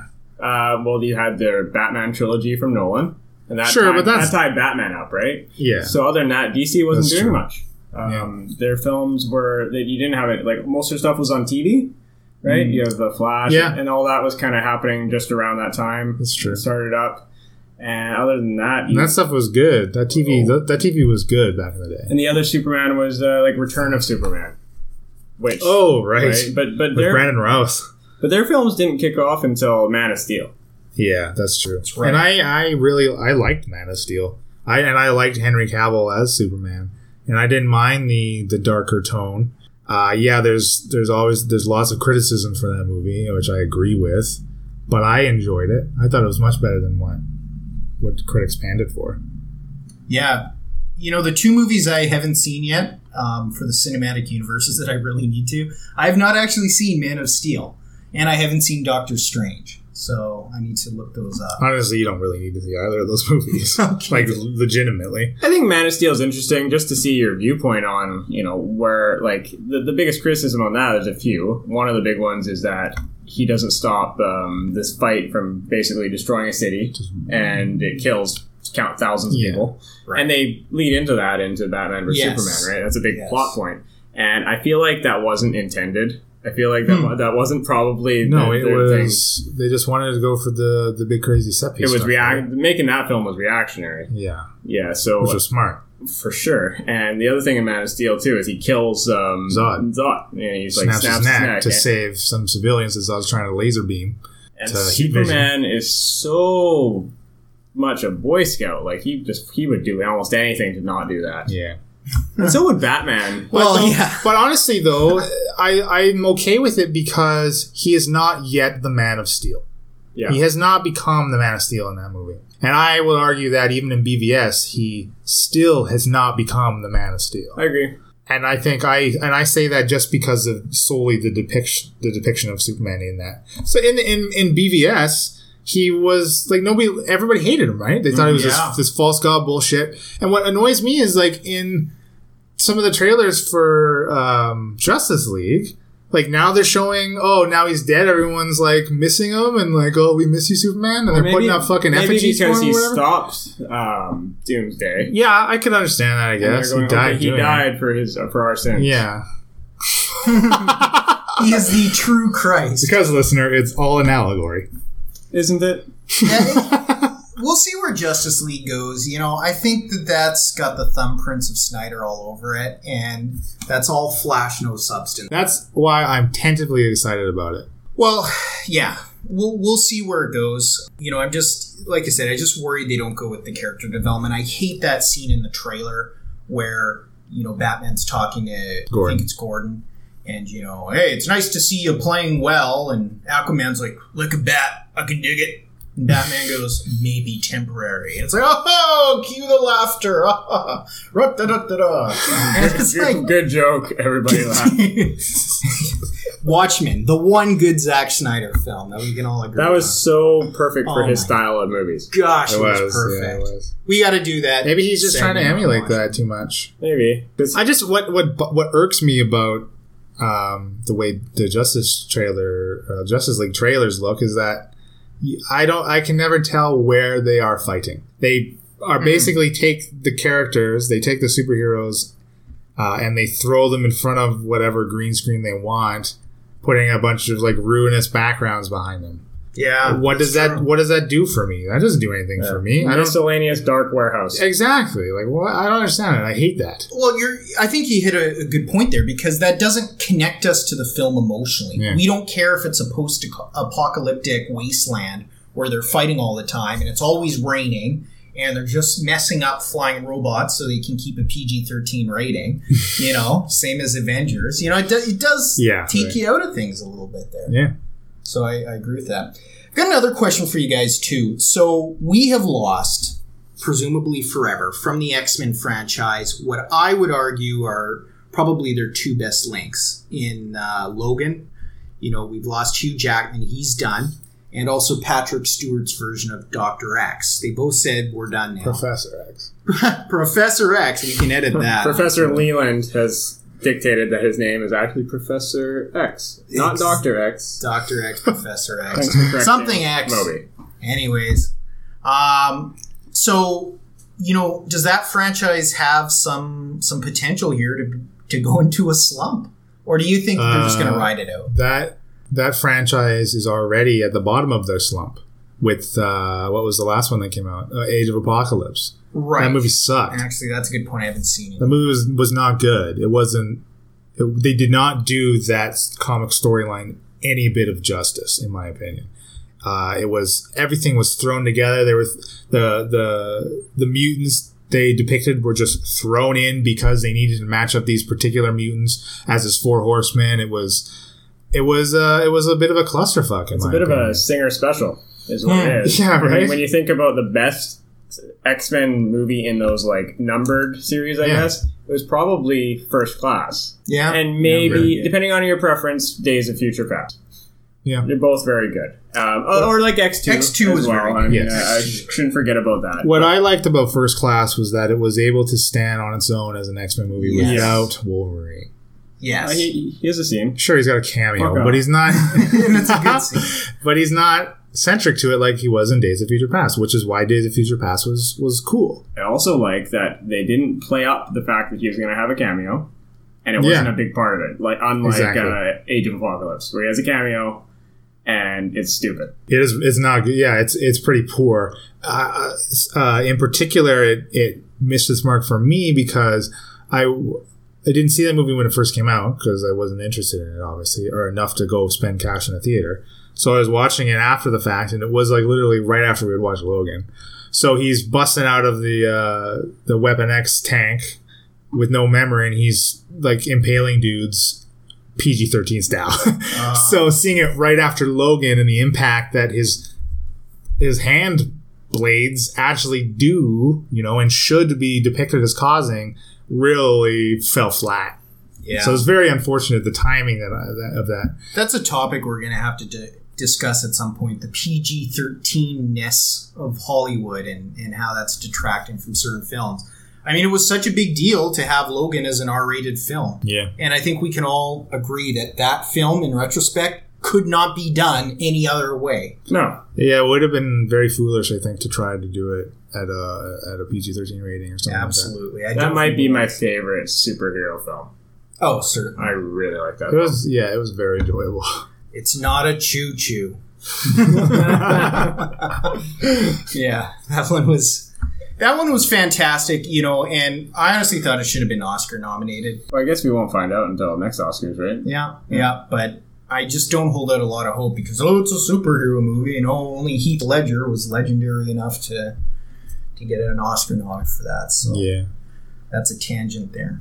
I, I kind of want to go back to uh, Batman vs Superman Sure. because when that first came out and I first saw it, I was very critical. I was very negatively critical about it. Yes. and since I have changed my tune a little bit, uh, and and the reason I was it was so negative, it was I you know it was out and uh, and viewable around the same time as uh, Civil War was out, so inevitably you're going to compare the two. And um, I have since watched the uncut version of Batman vs Superman, way better I gotta such a difference. The cuts they made for the cinematic version of BVS, some very very poor choices. Really?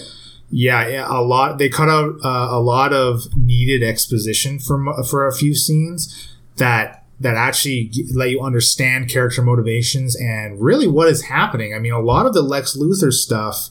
One, the way he was depicted, and I guess he's like Lex Junior or whatever ah, really rubbed me the wrong way. It, I did not understand the performance that they were leading Eisenberg down, or the direction that he chose to take it, and they let him run with it that way, or whatever, it, whatever, however it came to be.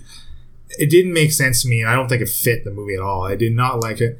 I was like visibly angry every scene. Eisenberg was in there acting like a like a cross between uh, Joker and Riddler or something stupid like that. Like it, it was it didn't make any sense. But like you you can kind of glean though like he's been exposed to uh, the you know what are the scout ships from Kryptonian scout ships and has been in contact with like Steppenwolf from from Apokolips.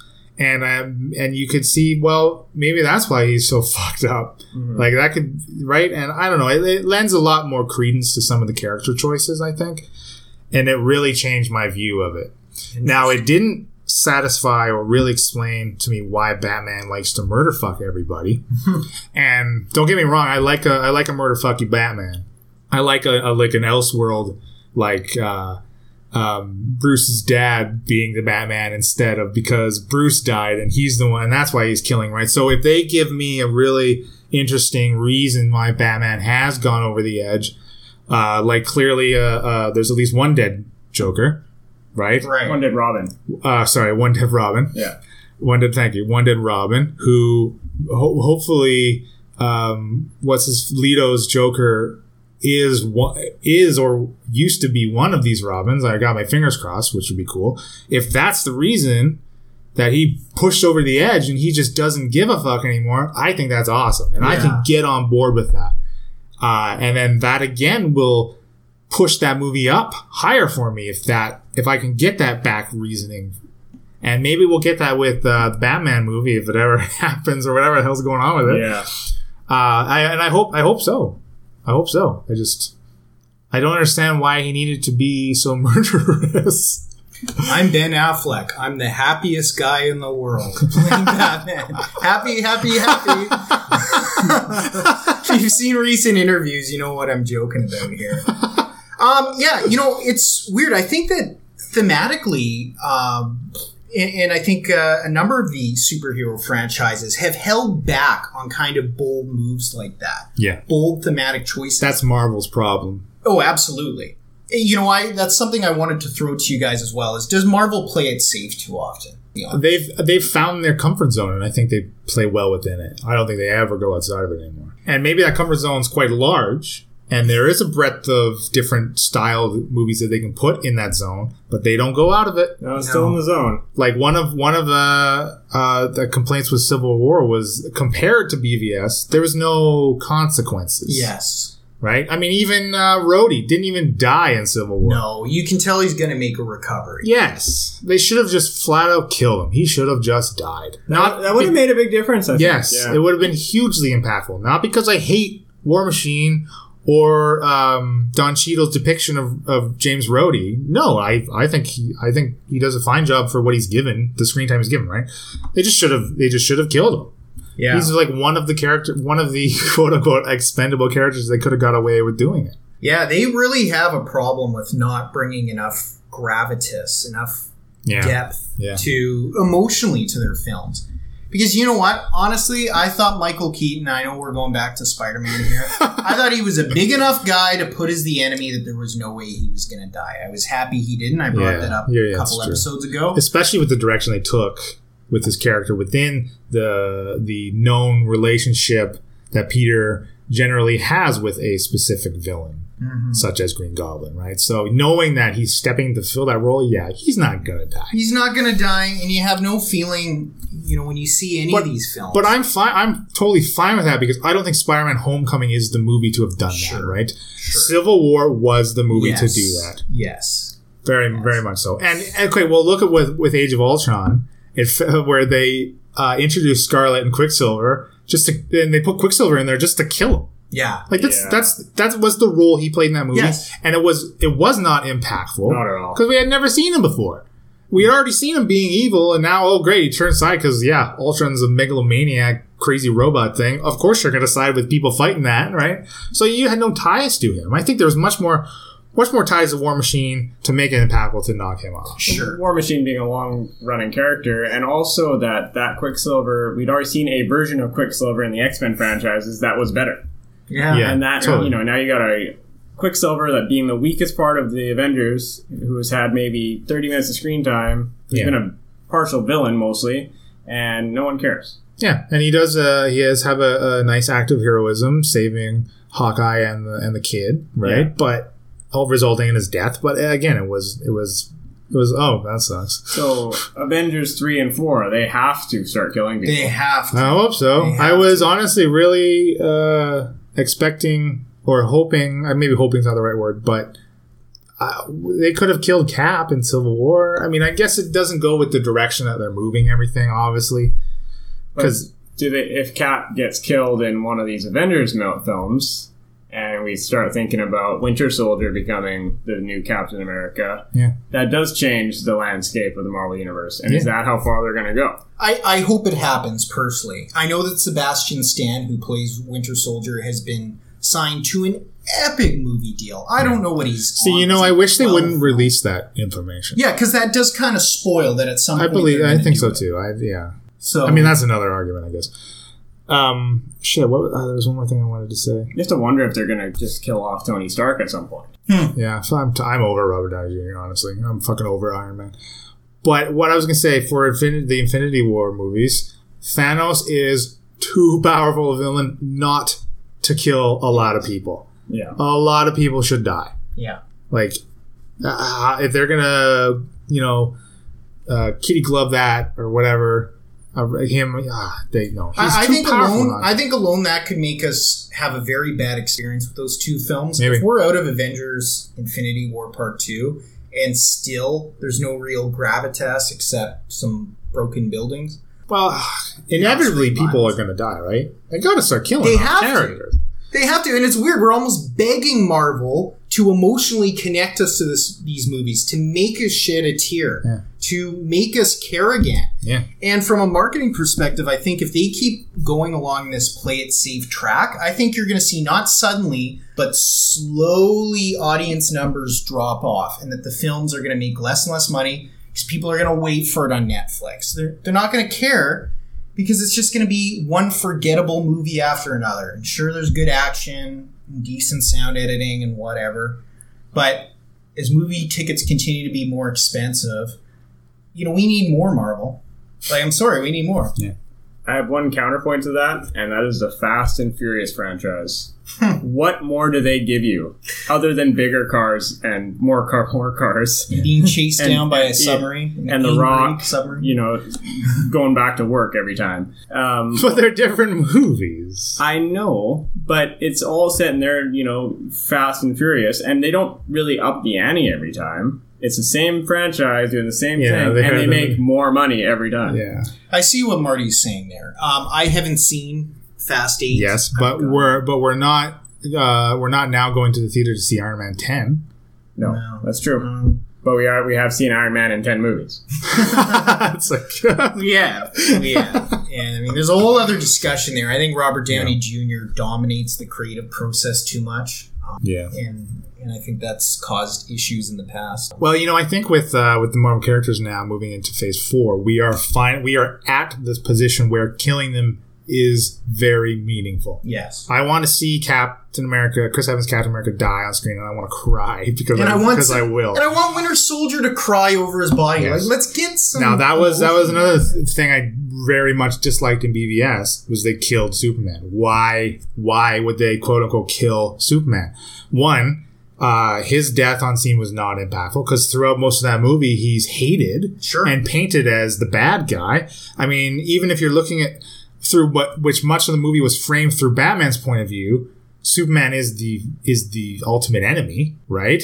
Um, because that was very much a Batman movie. That was not the sequel to Man of Steel. No. yeah, right? No, it's definitely a bad. So, but but they killed him, and I got no problem with killing him to Doomsday, which or yeah, Doomsday, which is another conversation of how terrible Doomsday's depiction was. But I want when I see when I see Superman die, I want the relationship that he has, the now the BFF relationship that he's formed with Batman over a, movie, two, three, four movies, to be impactful to him and to Wonder Woman. This love triangle thing that they often have, but they have no connection in BVS. Superman is now just dead. Now it boils down to, oh shit, Bats thinks there's this huge thing coming and now they don't have their strongest protector. That's what it That's came all it down to. That is all it was. I it really missed out on me. I wanted that connection Yeah. between the three of them. I mean, they're the, they're the trifecta of DC for God's sake. They should have be they should be forming the Justice League together.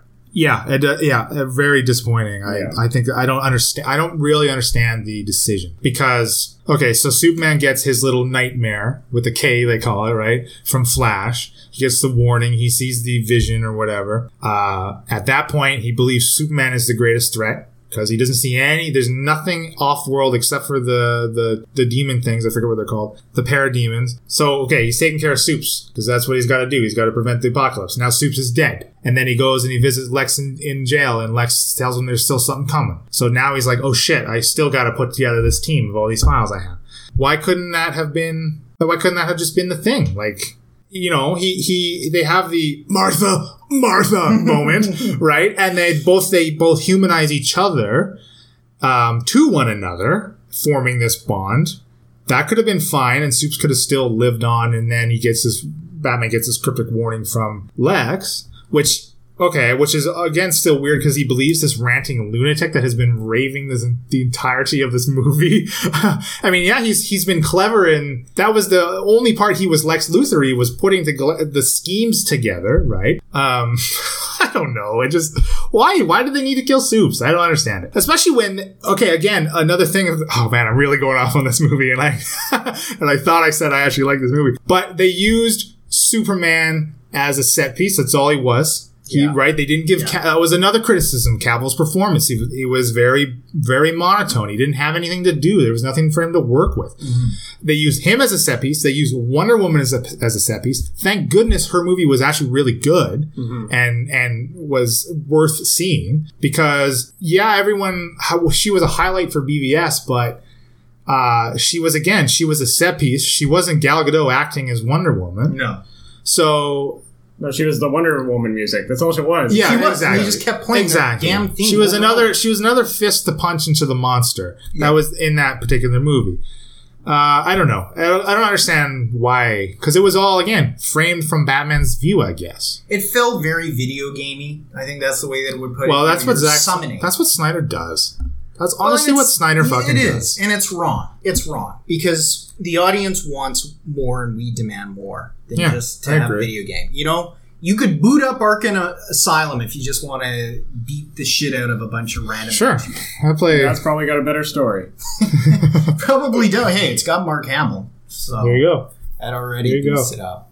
Yes, let's just not talk about Suicide Squad and we'll just move on. Oh, I forgot about Oh, that. okay. Oh, we okay. Talk about failing, missing the mark. Uh, oh, and not understanding what they, what makes something Oh. good. so fucking Gosh, bad. it was so. They bad. think they can put Margot Robbie in some short shorts and fishnets and think they can make It a almost- fucking movie. It almost worked. You know it what? almost did. It Okay. almost fucking did. The the irony of Suicide Squad is they may have hit some inspired casting. You know, we certainly all agreed coming out of the film. I remember that we thought Will Smith as Deadshot was fan fucking tastic. Yeah, I, yeah. I'm definitely a Will Smith fan. I thought Harley Quinn was fine as a like a character and how she looked and stuff like that. But it was just so horribly edited and made. Oh. Just sucked how they made it. There was no character development. I love at the end. Diablo is like, "We're friends now. I'll sacrifice myself."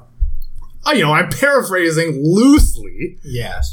like, fuck. Oh, it was it's so- more of a music video than a movie. Yeah, I- Totally. I, honestly think they got to editing and they went, "Oh shit!" They realized what they had on their hands. Um, completely misused Jared Leto. We'll get that on, you know, get that in a moment. And they just tried to play classic rock songs that would make you feel happy, and they played them one after another, like trying to, you know, make a mixtape. And just like, oh, this will cover up because you're happy hearing the music. This will Yeah. cover up how bad of a film we made. yeah, ugh, not good. Gosh, it was bad. And you know, I was really looking forward to Jared Leto, and he was in so little of it. And you could tell almost everything he did was on the cutting room floor. I can't even make a judgment on if he was even a decent Joker. He had nothing to do in that. Yeah, I do hesitate commenting on his depiction of of Joker for Even sure. he's mad. I mean, he's so choked because He what, was what he did mad. wasn't shown. Yes, But- exactly. okay, but then was there a need to put Joker in it at all?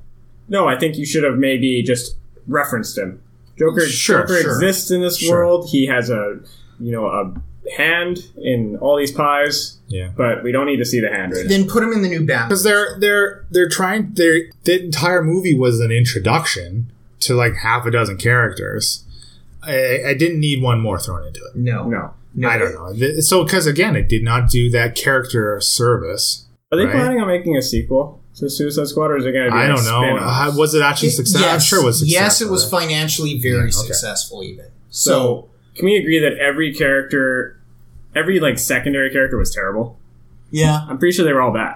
Like Yeah, Boomerang, Boomerang was Oh, weird. um, Diablo was terrible. yeah, he was Um, again just even the villain. The villain was stupid. Yeah, Enchantress was. Um, eh, the guy that was into her was stupid, like Yeah. uh, Rick, Rick Flag or whatever. yeah, yeah. Uh, just everything. I don't know. I'm a gruff Oh, American the, soldier. uh, U.S. Killer Croc. Oh yeah, Oh, that that was, was so he was the worst one. Yeah. Yeah, he should have just bo- beefed him up. He should have just like Hulk Hulkized him. He should have been He like needed to be uh, Abomination huge. or something. Yes, Yeah. he needed to be much bigger. So I, why, I wonder why. What did they do that? What are they paying all their money to Will Smith and Margot Robbie? I think it was just very poorly directed.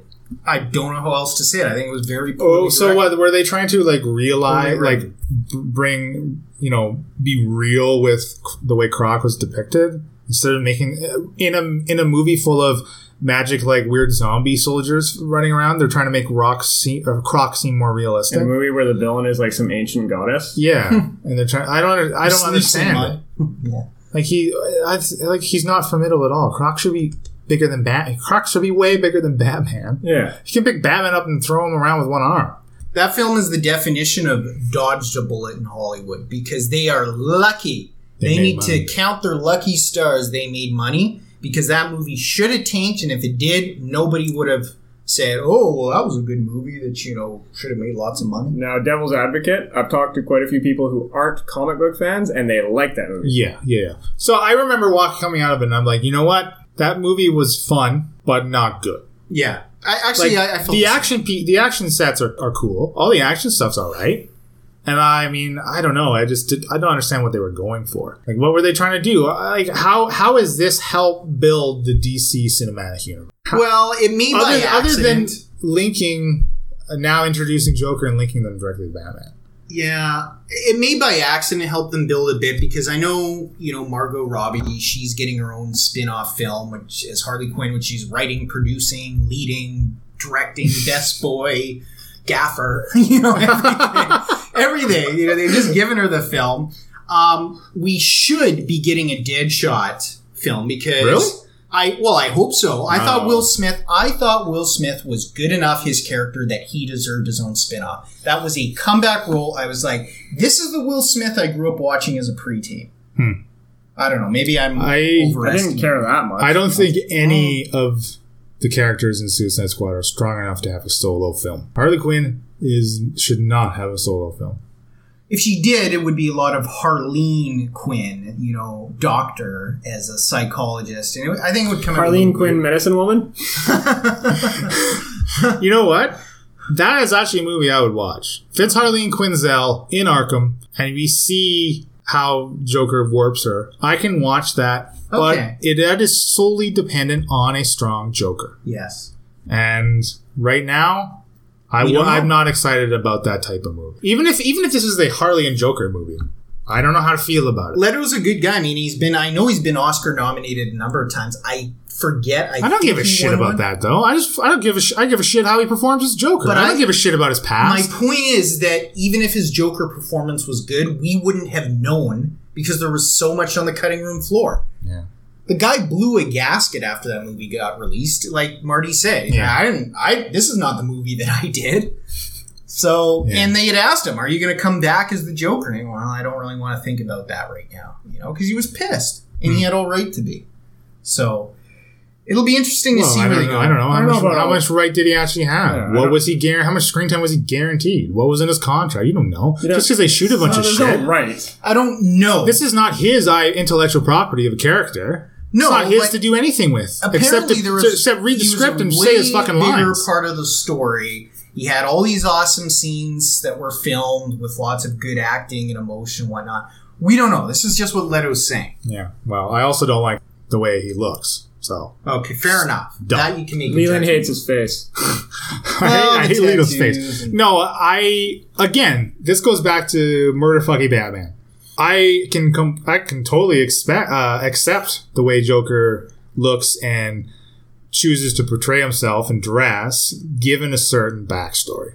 I can I can live with that. If he's supposed to be a younger second iteration of Joker, like maybe maybe back to the Batman thing, maybe Batman finally killed the original Joker, and that from then on he started just not caring about killing criminals because he lost because Joker killed that Robin. I'm I'm fine with that. And then this is now a, a, a Joker a JJ. This is Joker Junior, right? A younger. He just he I don't know. I, you know what I'm saying though, right? I, I can I can accept certain changes with certain backstory information Right. and I and I and I can sit well, even if I don't like it, if I don't particularly enjoy how something is. If there's a reason for it to to deviate, I I can accept it. So is this just going to be a movie of juniors? We're going to have LJ and JJ. Well, see, that's Are they're going to be fighting. that's DJ? what's that's Batman Junior. That's what's stupid. Yeah, they can fight Damian Wayne. I'm okay with that. That's what's stupid about Batman versus Superman. Why? Just because you got an old Batman, why does everybody else got to be the second generation of these characters? Yeah. Doesn't make any sense. No, it doesn't. It doesn't. I don't mind that it would be some sort of replacement that is not actually Heath Ledger's Joker. You know, I like the idea that he was the original penultimate. You know, he's dead. Mhm. Um, because I think it's Icarus. I think if you try to fly close to that Joker, your wings are going to melt before you get there. I just think you can't compete with that iteration. Yeah, it's too highly revered. It's too highly revered. It's considered, I mean, it's basically Heath Ledger's Joker and Darth Vader is considered the best villains in cinematic history. Wow, So he's way up there. Wow. You know, won an Oscar after he died. You know, Yeah, Really but he didn't win it because he died. no, I think he would have won anyways. Yeah. I really do. Okay. I really do. All right. Yeah, I agree with you. You know, do we have anything left here? Are we about ready to wrap this up, boys? I don't think it gets any worse than that film. So it's well, I'm going to throw out X Men Origins just for X Men. Oh Origins. yeah, Oh, Yes. Wolverine, X Men, Wolverine Origin. Yeah, I mean, Yeah. like That was bad too. Like, Talking well, of- hmm, we have Deadpool. Now, Deadpool is a character where he regenerates and he's mouthy. Let's take his mouth away. yeah, it's like Oh. his defining aspect. It's so bad in tw- 2020 retrospective because you had Ryan Reynolds there. He, you Yeah, ha- and he- you know how good he can be now. And he wanted it. He's like, I want this movie. I want to be Deadpool. And then Well, they just oh, yeah, you can be Oh, Deadpool. goodness. So we're going to fuck it up for you. You know, it's weird because what you ended up having is you had Hugh Jackman and Ryan Reynolds both go on separate quests to redeem themselves from that movie. Hugh Jackman, I mean, remember that I think it was The Wolverine was the one in Japan. Is Yeah. that the correct name of that film? Yeah, That was definitely a step up. a good. it's a I, that I was a good that film movie because he wanted to redeem what had happened in Origins. He had it a lot easier. I mean, this was a guy who was already very popular and, and in the good graces Yeah. of the studio. Ryan Reynolds had to go to the you know back alleys of YouTube and release Yeah, test right. footage onto the internet to get a bunch of people to you know, tell. Fox make this or die. Yeah, Um, but but yeah, that was out of the train wreck that X Men Origins Wolverine was. Even when you say the name, it's pathetic. You know, I'm really glad because I I recall that they were planning to do a bunch of origins. There was going to be a mm-hmm. Magneto origins. Gambit. Gambit. Yeah, I'm glad that never came to fruition. Yeah. those would have been terrible. It was tainted. Oh, Just that, they would have been a point, it was total stain on the legacy for sure. Better off the way they did it with First Class, where you just had like Yeah, Fassbender, did a bit of Ma- Magneto's origin. It was awesome. yeah, but I mean, even those movie timelines are clunky as fuck. Every every Yeah. second iteration of X Men is now a decade into the future, so they can catch them up. That doesn't make any sense. weird. They, they never planned for it originally, and it's caused so many continuity problems. Mhm. Like you could have argue that Marvel has a few, but the X Men franchise is like a big plot hole. Yeah, right. Do either of you guys know the story and why? Fairly quickly, they you know they went to a younger crew. Was it that people wanted too much money from the original crew? Uh, X Men Three was not a was uh, not critical success, and I think it commercially didn't make as much as they were hoping. Hmm. Uh, so it was quite panned. I think what Singer stepped away from the franchise after number two, and then when uh, Brett Ratner did number three, Mhm. Yeah. and people were like, "Oof." So a lot of the Whoa. uh, a lot of the uh, major um, uh, original actors didn't want to be involved. I guess. And then they thought, okay, we'll we'll skew younger. That was successful. Then let's bring them together, and that was successful. yeah, it was. It was. Not on all fronts, but I think. Well, I mean, and if they were trying to save money, they they kind of failed there. I mean, you had Jennifer Lawrence, which became like number one on the A list of Hollywood starlets. So I'm sure a lot of those actors became big name actors. Fassbender. Fassbender's huge. Um, McAvoy's big. McAvoy, even like Nicholas Hoult or whatever the guy Yeah. that played Yeah. Beast, like he Yeah. he's a fairly well known actor. Yeah, so they're not saving that much money anymore. That's for sure. Yeah. So, anyways, boys, I think we've kicked this one to death I here. think I've we usually been do. disappointed enough. yeah. This is a really long It's a episode. somber note, but we'll we'll end there. Um, but before we do the formal ending, Leland. Ah, yes. Okay. So uh, you can find our website at ttpopcast.wordpress.com. That's where you'll find all the show notes, uh, any any links, you know, that we talk about in the show. You'll find them all there. Um, if you want to check out some of my writing, you can go to lelandsteelfiction.wordpress.com. Uh, you can find find the our podcast. We're on iTunes, we're on Stitcher and SoundCloud. Go give us a give us a review, give us some ratings. We, we want we want your feedback. We want to know what you guys like, what you don't like, what we can change, what we can improve on. You know, the usual, the Well, usual I'm gonna stuff. stop you there. You said you guys. You just mean what you guy, right? Like, You guy, Listen, damn it! or girl, or what you identify as. Yes, listener, we want your feedback, listener. Whoever you please, are. please. Uh, well, this has been Leland Steele. Um, and uh, Moby Italio. Uh, and Marty, thanks. Bye. Thanks, listener.